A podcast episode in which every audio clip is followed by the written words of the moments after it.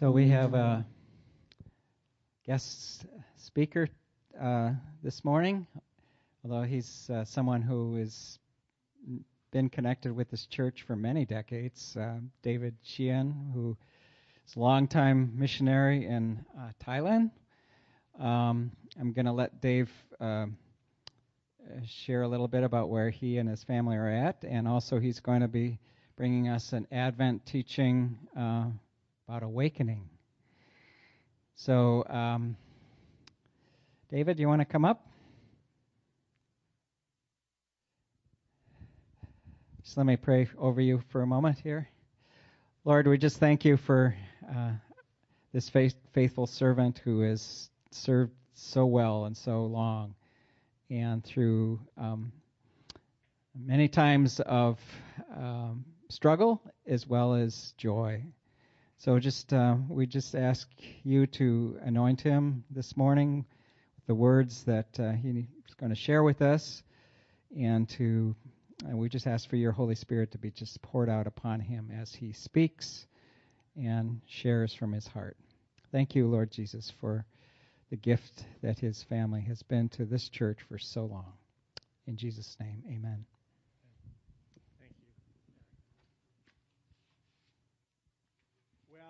Morning. Uh, of first order, I think what we would all agree is that it's good to be here, and thank you for uh, enabling such worship as that. It's uh, a special thing. Uh, also of importance is to mention right off the bat that uh, because, you know, we, we wear masks, there's often problems that develop, and, and communication isn't always what it, it could be. So Eric just said that I'm going to share about awakening. Actually, the, the topic is on waiting. So, you know, I had my mask on, so I understand. So I hope you're all awake, you know, an awakening in that sense. But what God's laid on my heart this week is uh, the, the topic of waiting uh, as Christians. On the twenty-fourth of uh, December, this, this coming week, the uh, maybe you've read, the James Webb Space Telescope will be launched. And this has been in the making since I, I read from nineteen eighty-nine. Now, that's a long time of a big team doing lots of preparations for a great, uh, you know, who can imagine how, how, how involved and complex the, this new space telescope will be. Uh, but it's going to be launched on Uh, December twenty-fourth, and it's going to orbit the sun. It's not even orbiting the Earth. It's going to orbit the sun and tell us new things, tell the scientists new things about the, the universe that we live in. And many people are very excited about it.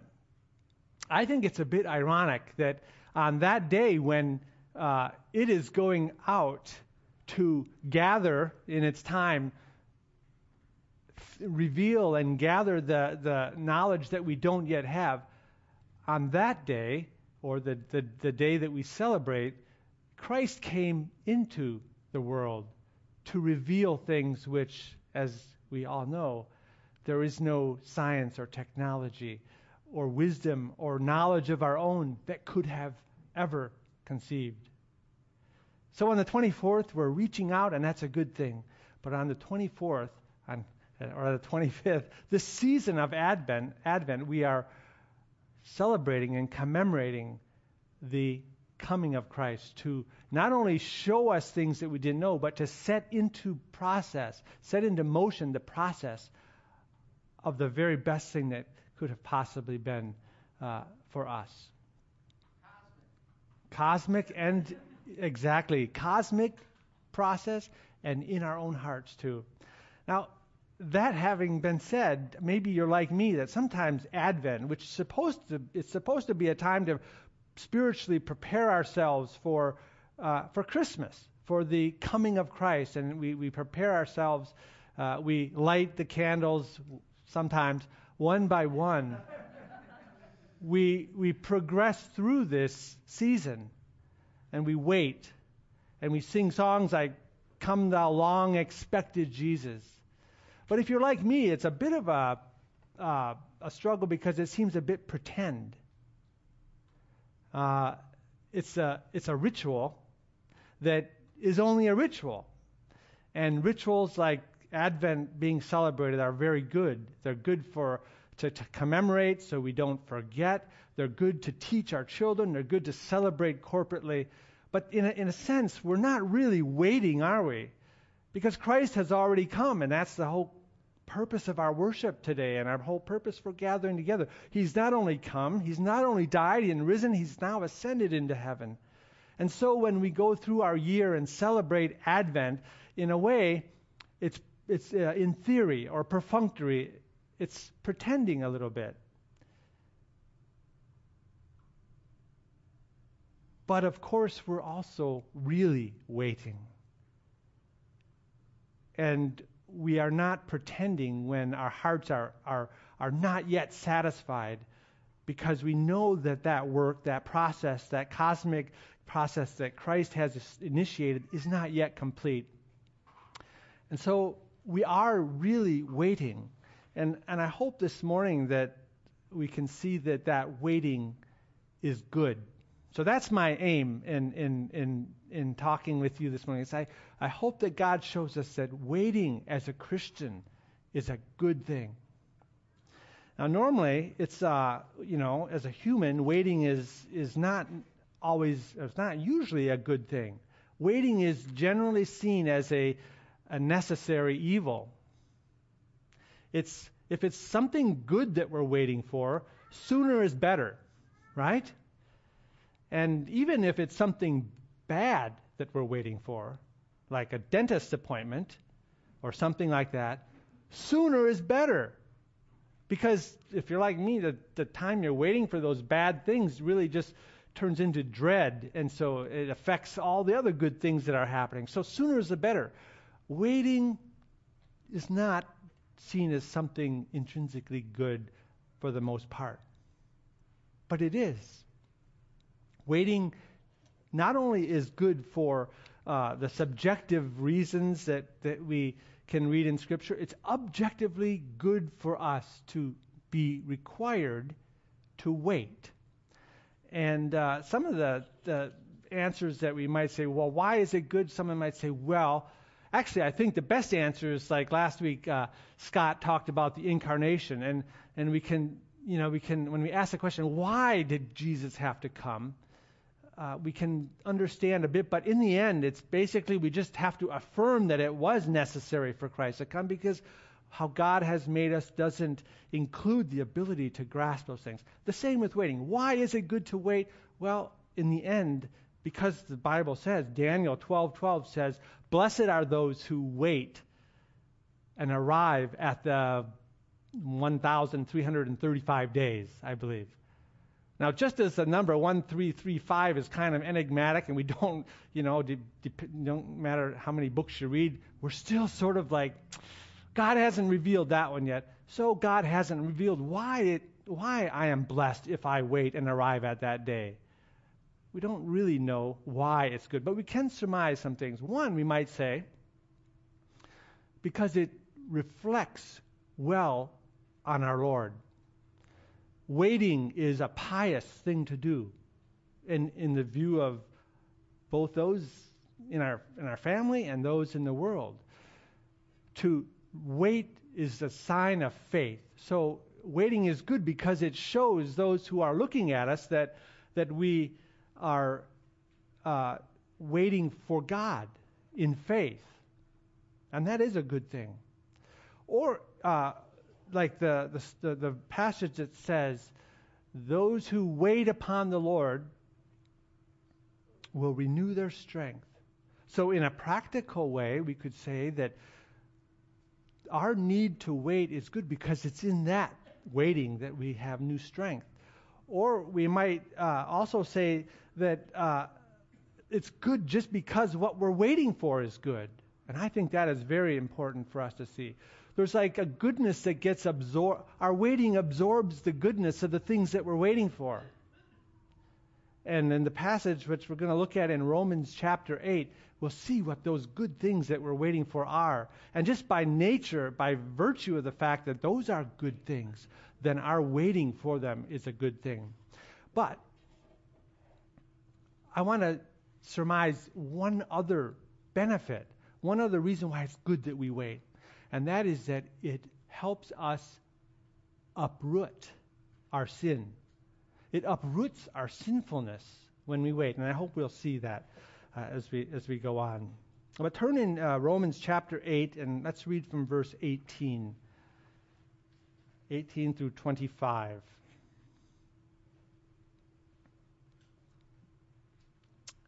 Romans eight, verse eighteen.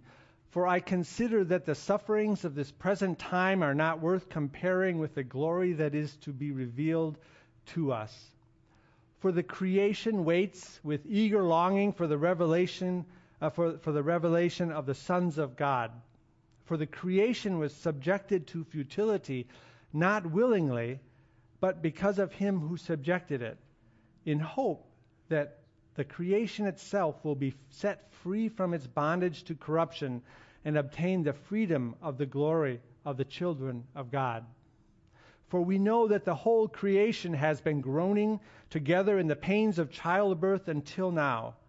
And not only the creation, but we ourselves, who have the first fruits of the Spirit, groan inwardly as we wait eagerly for the adoption, for adoption as sons, the redemption of our bodies. For in this hope we were saved. Now hope that is seen is not hope, for who hopes for what he sees?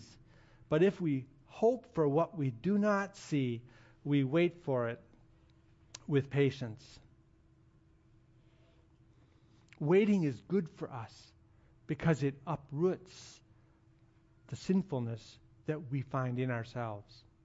So the kernel, or the, the core of what our sinfulness uh, is, is autonomy. We see it from the beginning when Eve thought and looked and conversed with the tempter and decided on her own that it would be desirable and it's good, and she reached out. Rather than submitting and waiting and following God, she chose to follow her own way. And so we're like Adam and we're like Eve. Actually, we're much less composed than Eve. I'm impressed when I read the account in Genesis that she actually thought and and seems to have just, you know, reached out. I mean, we know it was a horrendous, the most horrendous event in, in mankind, but in, in the history of, of, of humankind, but at least it was composed. What about us? What about when autonomy and that desire to be a law unto ourselves starts to kick in? As it says in James, we covet. We can't obtain, so we fight and we quarrel. It's because of our desire to have it our way and in our time that we are led into sin of, of all sorts. So it's the kernel or the, the core of our sinfulness. And so waiting addresses that problem. Waiting makes us uh, aware of God and and not uh, feeling like we're in a vacuum where we can choose our way without consequence. When I was, uh, I think it was shortly after I left uh, living in Madison and coming to Faith Community, I went down to, to go to school and in Deerfield, and um, uh, I was living in an apartment down there at the start of the school year, and I thought in my mind after I went to Kmart, there were Kmarts, and I went to a Kmart and I saw this briefcase. Now this is a trivial example, but I hope you'll see that it's a pattern of how all of our self determining sinfulness happens. So I, I saw this briefcase at, at the store, and I went home, and and I didn't have a lot of money, like students don't usually, but I really liked that briefcase. And I started thinking, you know, people who go to seminary have to have a briefcase. You know, you got to carry your many books. You got to be uh, in the in the the style of a seminary student. So I thought, I think I should have that, but, you know, I don't have money, and maybe it's just that I, ha- I want it for a bad reason. So I need to pray about it. So there in my apartment, I got down on my knees, and I prayed about whether I should buy this briefcase. And, like, within one minute, I was convinced that I should get this briefcase. My desires were, like, right there as I was praying. My way, my desires, what I was coveting, and I don't think it's bad to want a briefcase, but those desires were there in my prayer. And in the end, you know, I don't think it was a sin that I got it, but that's a pattern. That's a, a the way it happens, that even in our most holy moments where we're trying our best to, to follow God and to obey His will, our desires are there uh, fighting, fighting us and confusing and clouding the, the air.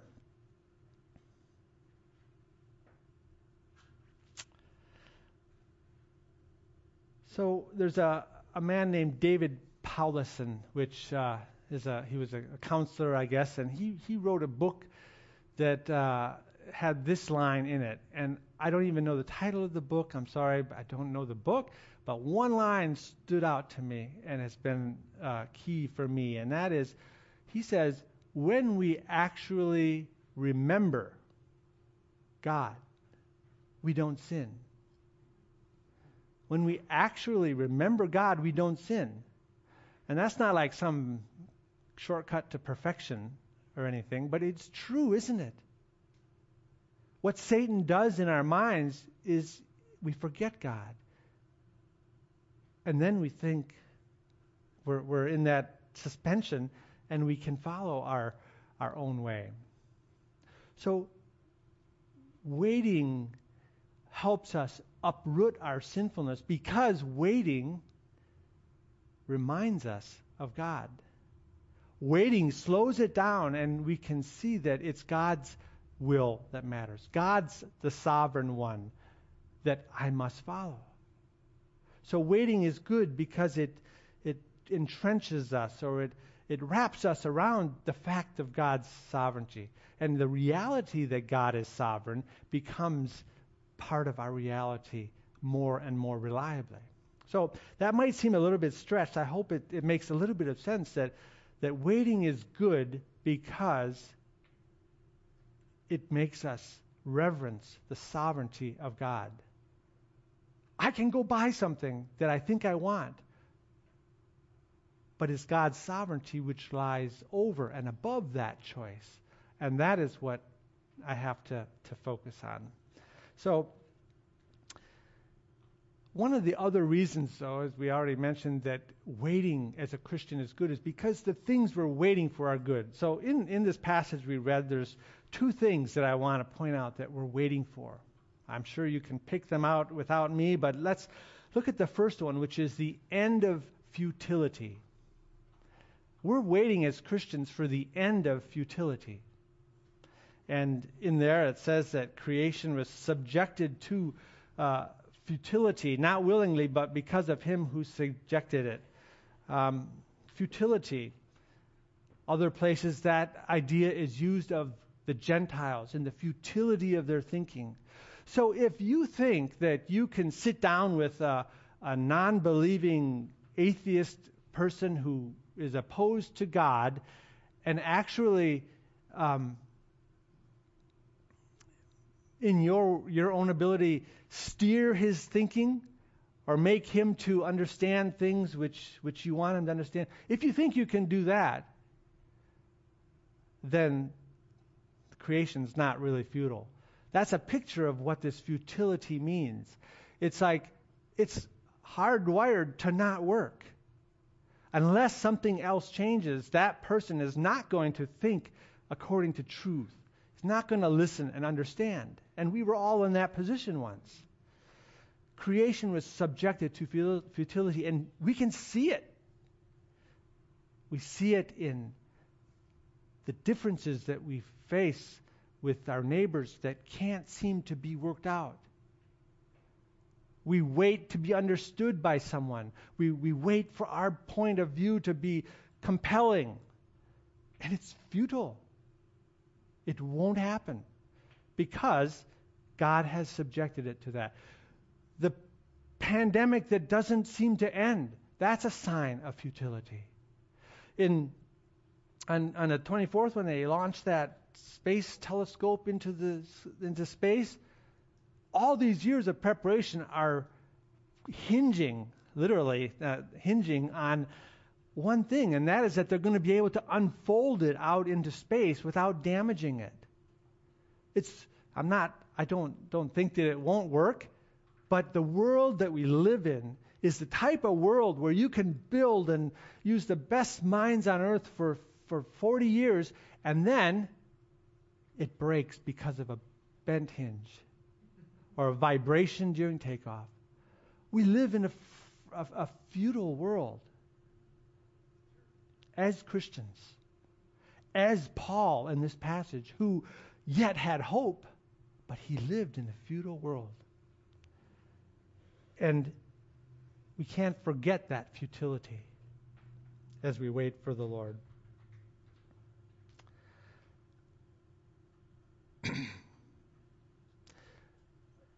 One thing that's a special subset of this futility is our own Christian experience, our practices, our faith, our prayers, our worship, our use of spiritual gifts, our enjoyment of fellowship with the Holy Spirit.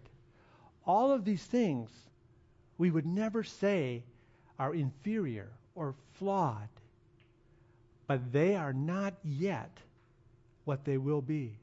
We still experience these things in this world and with our flesh that is got futility baked into it by the sovereign God.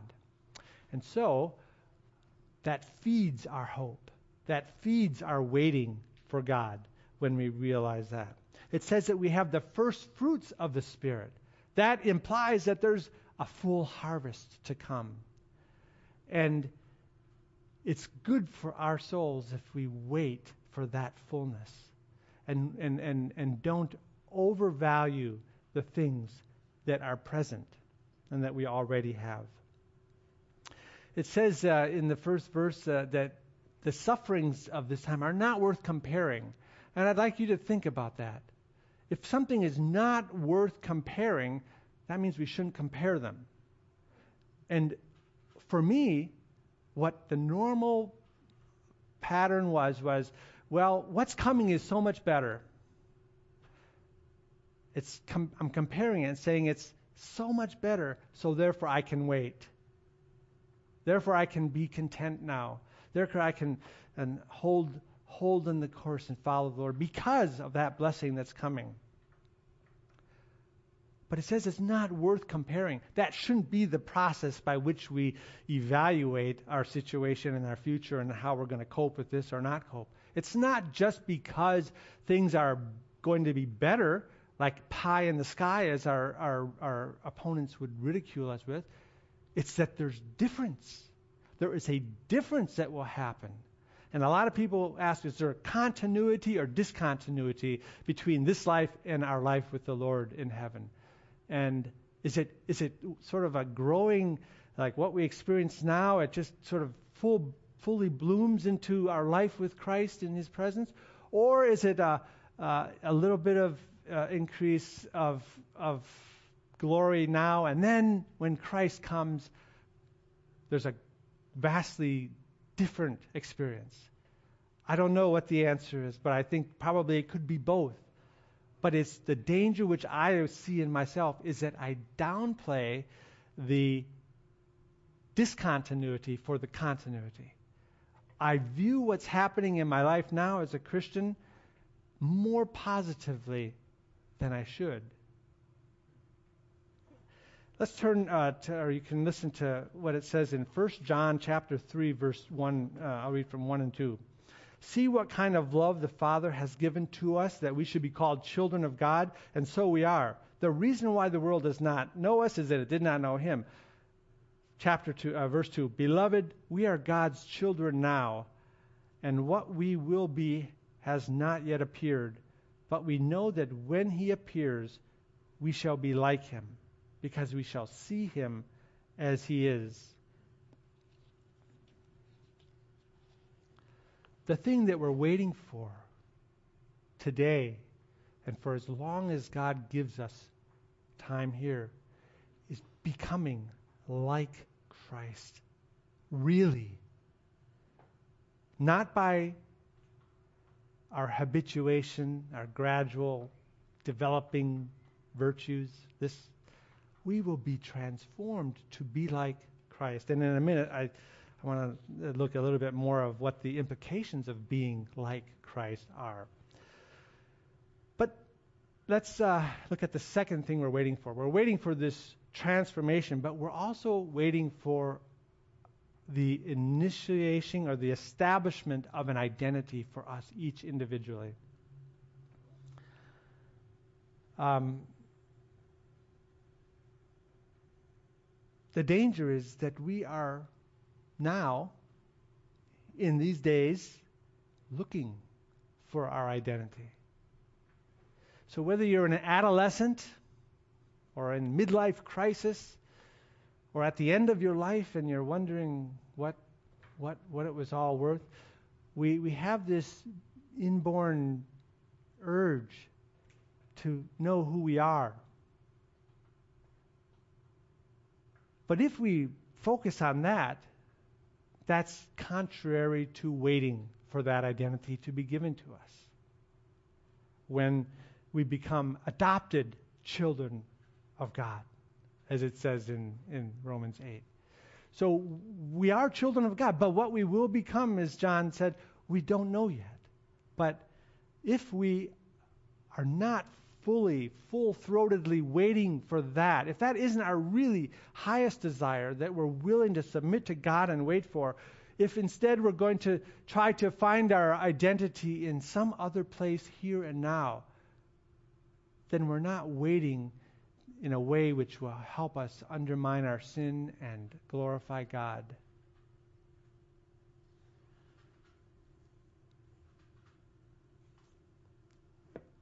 It feels good to be someone. And I don't think any of us could deny that. We want to know who we are. We want to be someone. What God is teaching me at this time is that I don't need to know that now. As a matter of fact, I don't even need to know the details of what that will be. Ambiguity is okay. But I am waiting for that. I'm submitting to God's sovereignty in the matter, waiting for Him to bring that day when my true identity will come to, to light and be established. When I see Christ and I'm transformed to be like Him. There's another way why, there's another reason why seeking an identity here and now, whether it be as a, a good uh, teacher or a good mother or a good anything or someone who is recognized, there's another danger to that. And that is because most of the things which the world seeks and which we uh, as well seek as sort of a self uh, uh, authenticating I- identity are not like Christ.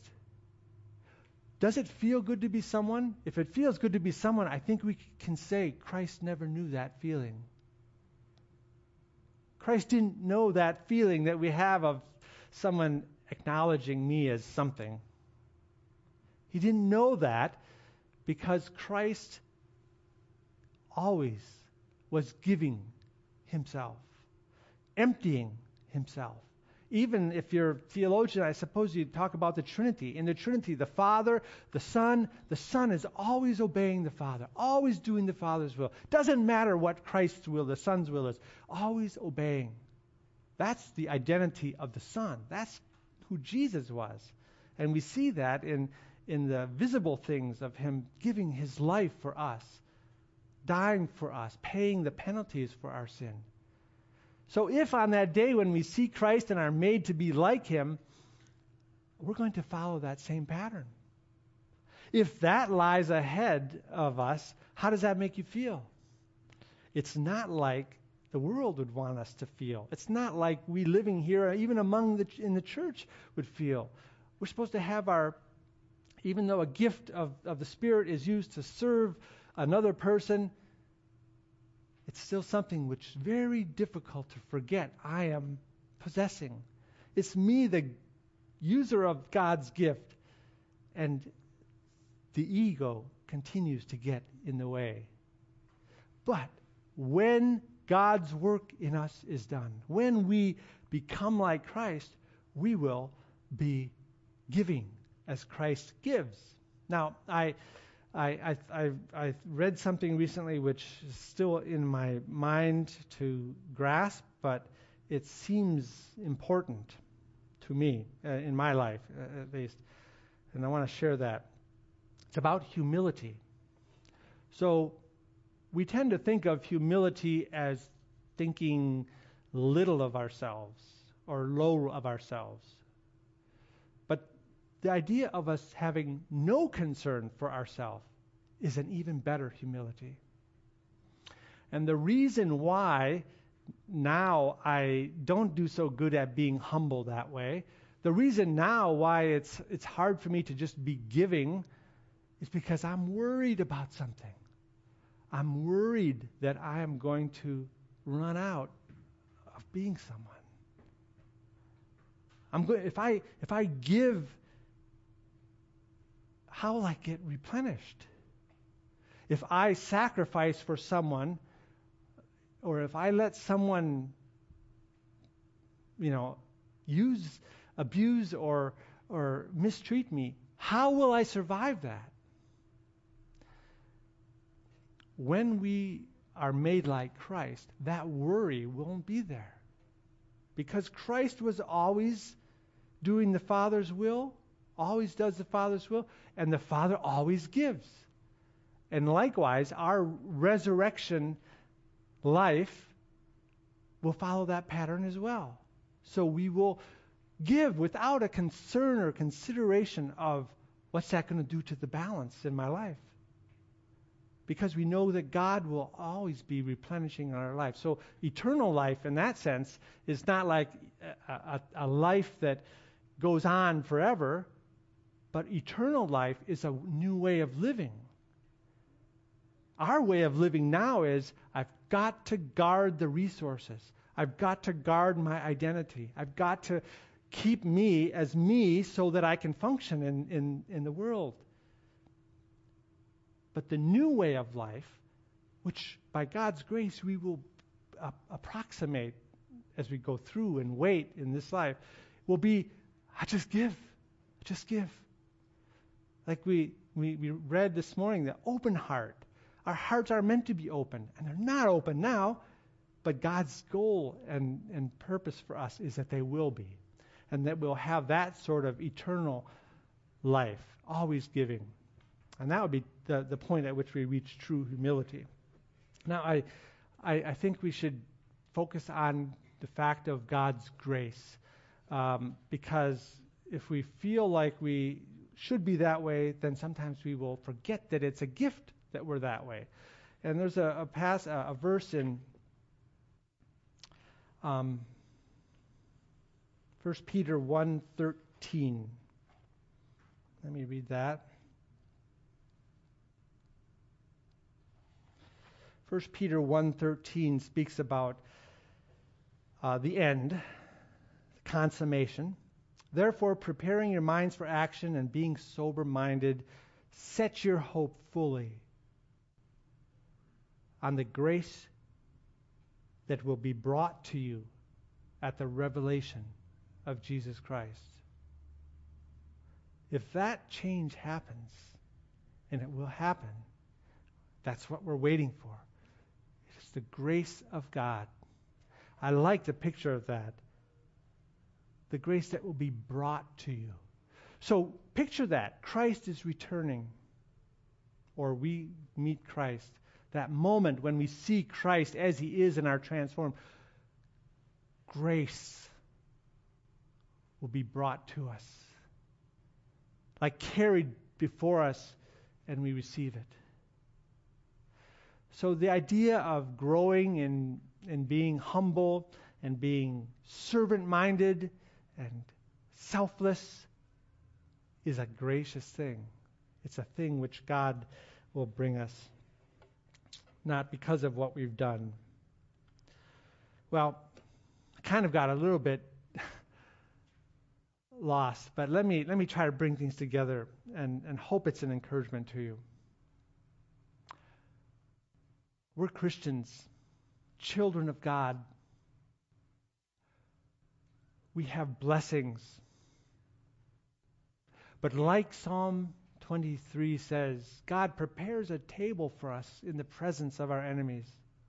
So all the blessings that we have, the worship that we can enjoy together, the gifts of the Spirit that we use, the common graces in society and in the world are not complete. And there's still a futility. There's a futility that is hovering around us. So we wait. And I want to encourage you to be full-throated, wholehearted in your waiting. Advent is over, the four weeks of waiting. Now Christmas comes, we celebrate Christmas. But keep waiting. Keep hungering for that time when, one, that futility won't be here anymore. There will be a time when even sin won't be pleasurable at the renewal. So that's one thing we're waiting for. And we're waiting. Continue to wait for your identity, the identity that God wants for you to be established, that we will be like Christ, not in sort or type, but we will be made like him to be able to give with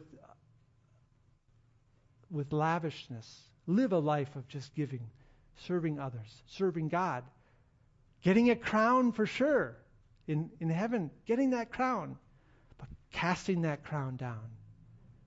Getting but giving. Don't keep it, give it. That's what Christ is for us now. And that's the thing that we are waiting for, for each of us. And, and as a practical help this week, you know, trivial things can be made sacred, can't they? So we wait for all sorts of things. We wait for test results. We wait for our turn in line. We wait for the red light to turn. We wait for healing. We wait for loved ones to come to Christ. We wait to be understood. We wait for things every day. And most of them are trivial, part of sort of a, a common life together. But they too can be tools in God's hands in our lives. So this week, when you're waiting for any one of those things, let it be a token or an emblem of the fact that, yes, I am waiting. I am a child of God, but I'm a waiting child of God. I am a secure in Christ as I possibly could be. But Christ isn't finished with me yet. Let's have that waiting mentality. And the other thing that's practical that I thought of as very difficult is this week when we look at each other. Let's remember that just as I'm waiting, you're waiting too. It might slow down the vexation that I sometimes feel, the frustration at this person or that person. We're all waiting. We're waiting together. So Advent is over. Next, this week's the last week of Advent. But friends, we're still waiting.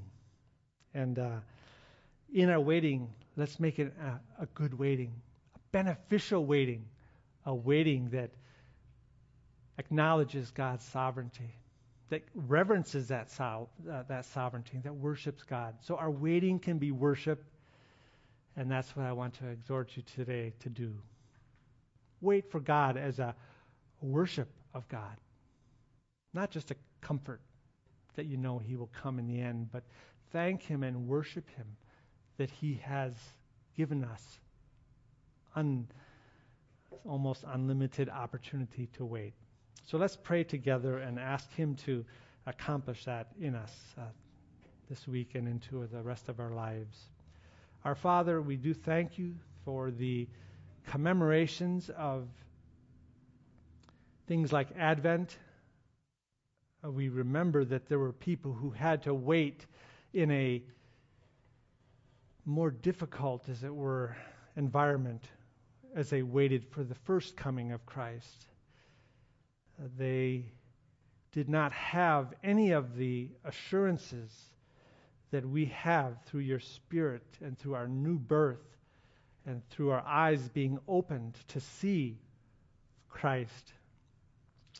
We remember that as something to never be forgotten, the way your salvation has unfolded through history. And Lord, now though, we pray that all of us here would go forward, not downplaying the need to wait. And though we rejoice in the blessings of freedom in Christ now, Lord, we look to that greater liberation when creation itself will be set free from its bondage to decay, and when sin won't reign in our hearts, and that our sinful natures will be done away with, and the redemption of our bodies will occur. Lord, these are things which are future, and they're part and parcel of our faith. Lord, keep us from growing distracted from them. Keep us from choosing other alternatives, like trying to better our world or to mitigate the enemies, or by trying to prop up an identity. Keep us from hoping in things which are short of what's best. Lord, as we look at each other, remind us inwardly, even if we never are brave enough or bold enough to say it out loud, that we recognize that each of us are struggling as it is through waiting. The, the waiting is not romantic. It's difficult. And help us have that understanding for each other and use that understanding to be ministry to one another. Oh Lord, today we do worship you with the songs we've sung for what you have done, and we wait together for what is to come. In Christ's name, amen.